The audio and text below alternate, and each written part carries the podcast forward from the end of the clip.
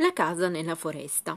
C'era una volta un taglialegna che abitava in una capannuccia limitare della foresta. Aveva tre figlie, a dire il vero molto graziose. Io sono Maribionda e sono la maggiore. Io mi chiamo Maribella e sono la seconda delle tre. Invece io sono Maridolce e sono la più piccola. Bene, figlie mie, adesso che vi siete presentate, occupatevi della casa, pulite e spolverate tutto come si deve. Moglie? Sì, marito mio, domani dovrò andare a tagliare legna nella foresta e non potrò tornare a casa a mezzogiorno. Mi manderai Maribionda con la colazione.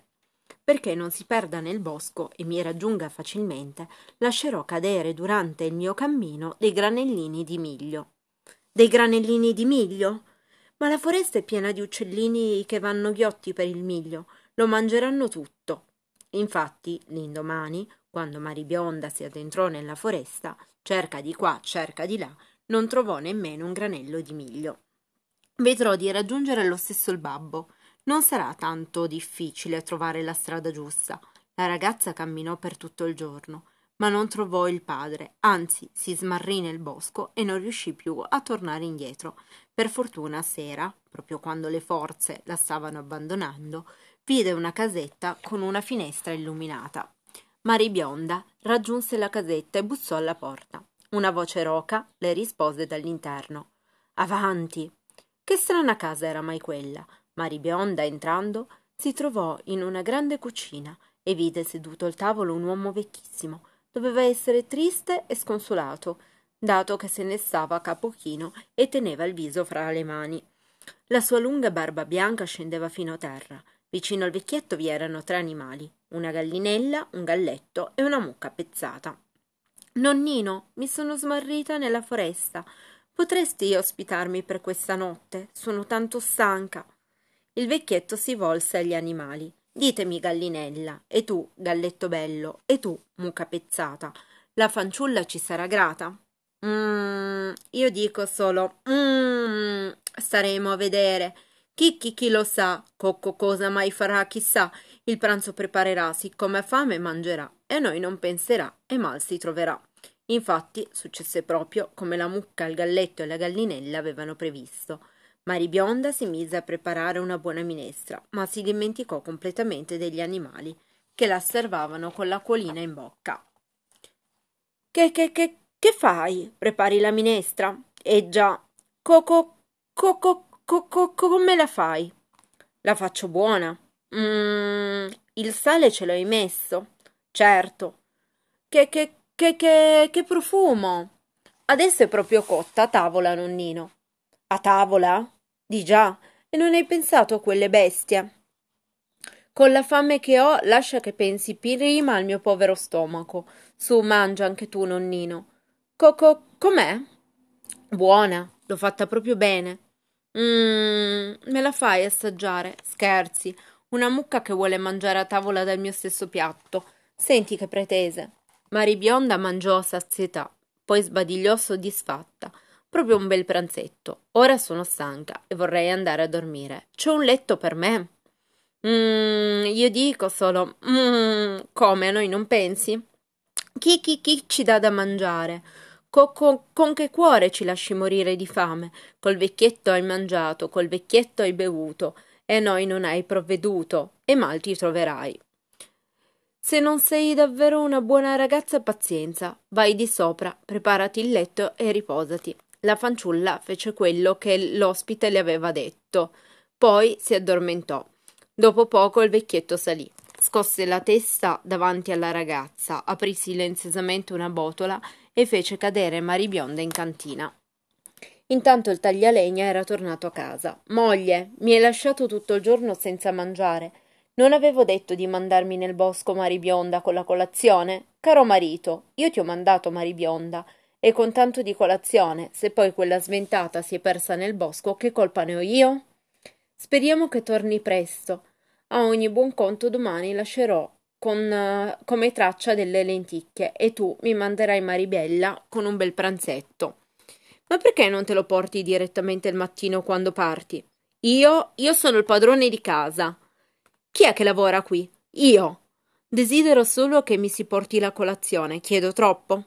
Mi sembra di essere l'ultima ruota del carro in questa casa. Se smetto di lavorare io, qui moriremo tutti di fame, capito? Va bene, va bene, non prendertela così. Lascia pure cadere le tue lenticchie. Speriamo che Maribella non si perda. Ma il giorno dopo Maribella ebbe un bel cercare le lenticchie, i soliti uccelli del bosco se le erano mangiate.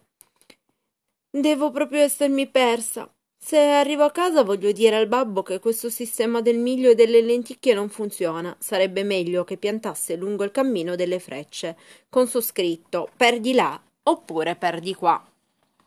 Così anche Maribella arrivò alla casetta del vecchietto. Era affamata e stanca, quanto la sorella Maribionda, e non fece ripetere due volte l'invito a preparare un bel pranzetto.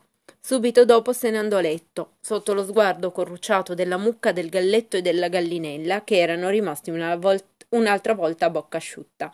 Maribella si era appena addormentata, che il vecchietto la prese e la fece cadere in cantina. Co così impara a non amare gli animali. Ma torniamo al taglialegna. Non vi dico la sua rabbia quando rincasò quella sera ancora a digiuno. Io faccio il taglialegna. Il mio lavoro è duro e faticoso e mi si nega una minestra calda per pranzo. Ma se lo ma- te l'ho mandata, possibile che anche quella sventata di Maribella non ti abbia trovato? Domani lascerò dietro di me una traccia di piselli, un sacco intero ne porterò con me, e Maridolce dovrà vederli per forza. Ma non si potrebbe. Basta, silenzio, si fa come dico io. Il giorno dopo gli uccelli del bosco non c'erano, e quasi quasi assenti loro, il povero taglialegna avrebbe potuto finalmente mangiare il suo pranzo, quando ecco uno stormo di piccioni selvatici volandovi dei piselli. Guarda, dei piselli! E in un baleno i piccioni se li mangiarono tutti. In tal modo anche Maridolce si perse nel bosco. Ed eccola bussare alla porta della solita casetta. Nonnino, ti prego, ho tanta fame e tanto sonno. Vieni avanti, prepara pure la cena, poi potrai riposarti in lenzuola di bucato. Che ve ne pare, animali miei? Ditemi, gallinella, e tu, galletto bello, e tu, mucca pezzata, la fanciulla ci sarà grata? Mmm, io dico solo, mmm, staremo a vedere. Chi, chi, chi lo sa. Cocco cosa mai farà, chissà. Il pranzo preparerà, siccome ha fame mangerà, e a noi non penserà e mal si troverà. E perché dovrei lasciare proprio voi senza cena? Siete così carini. Preparerò la minestra per il vecchietto e per me. Ecco, siamo alle solite. Non c'è più amore per gli animali. Brontoloni, lasciatemi finire. Bene. Adesso il vostro padrone ha la minestra calda e prima di mettermi a tavola anch'io posso pensare a voi. Ecco un bel secchio d'acqua e una bracciata di buon fieno profumato per te mucca. Ed ecco del grano per te galletto e per te gallinella. Contenti? Adesso lasciate che mangi qualcosa anch'io. E Maridolce si mise a mangiare. Quando ebbe finito, chiese al vecchietto se poteva andare a riposare, e questi lasciò che rispondessero i suoi animali. Mm, io dico solo, mm, certo, vada a letto. Che, che, che, che sogni cose belle, co contenti. Buonanotte le auguriamo. Col vecchietto ha mangiato, col vecchietto ha bevuto, e noi ha provveduto. Buon riposo le è dovuto. La fanciulla salì in camera, batté i materassi di piuma, mise le lenzuola di bucato, poi disse le preghiere e si addormentò. Durante la notte sentì degli strani rumori, scricchiolii e tonfi, come se la casa andasse a pezzi.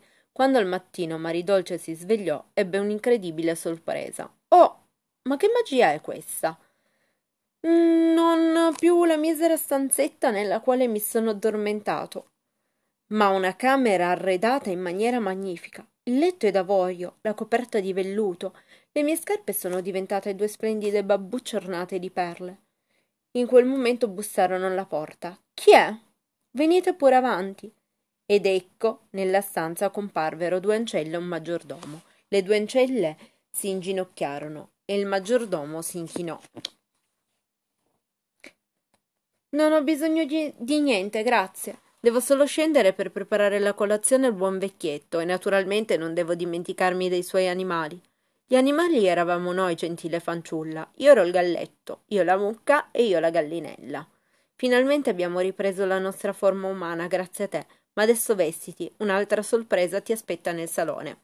Maridolce si lavò e si vestì. Al posto dei suoi poveri abitini trovò una veste meravigliosa Quando scese, un bellissimo principe si fece incontro sorridendo. Cara Maridolce, una strega cattiva mi ha trasformato in un vecchio e condannato a vivere nella casetta della foresta, con due ancelle e un maggiordomo tramutate, ahimè, in animali. Solo la bontà di una fanciulla che avesse avuto cura e amore non solo verso di me, ma anche verso gli animali, avrebbe potuto farci tornare come eravamo prima dell'incantesimo. Tu sei stata buona e gentile. Vuoi diventare mia sposa? Oh, principe, così all'improvviso. Ma tu forse sai anche dove sono finite le mie sorelle? Le ho rinchiuse in cantina, le manderò a servire da un carbonaio, finché non avranno imparato a essere più buone con gli animali.